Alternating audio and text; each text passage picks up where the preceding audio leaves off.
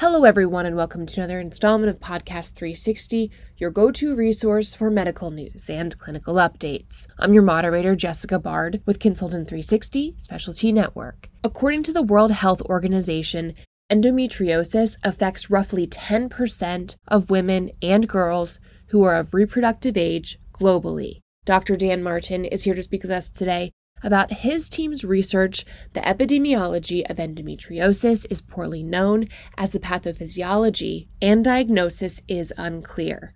Dr. Martin has more than 50 years of experience in the study of endometriosis. He's the scientific and medical director of the Endometriosis Foundation of America and a professor emeritus at the University of Tennessee Health Science Center in Memphis, Tennessee. Thank you for joining us today, Dr. Martin. Can you please give us an overview of your research?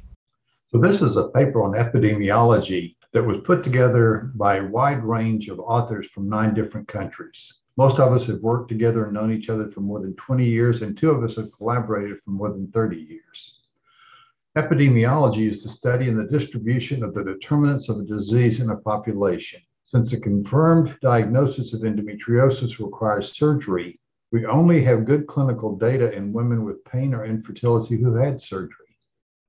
There's less data on women who were treated medically or with complementary care, or even on those who have incidental asymptomatic endometriosis. What are the risk factors for endometriosis? Probably the biggest is genetics. About 50% of all endometriosis cases have a genetic background. The other 50% are more related to environmental toxicants such as the endocrine disrupting chemicals. One example is dioxin. Exposure to exogenous estrogen like di- diethylstilbestrol during embryonic growth in the first eight weeks has been implicated. There are probably changes in the vaginal, uterine, or bowel bacteria in their microbiome. Estrogenic stimuli. It's been thought that an estrogen dominant state is, is part of the problem, but it's not so much excess estrogen as it is progesterone resistance. So normal estrogens, but resistance progesterone increases the chance.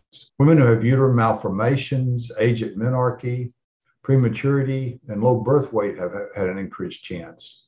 There's conflicting data on race, with old data suggesting that white populations had a greater chance, and current data suggesting that blacks mixed race populations have an increased chance.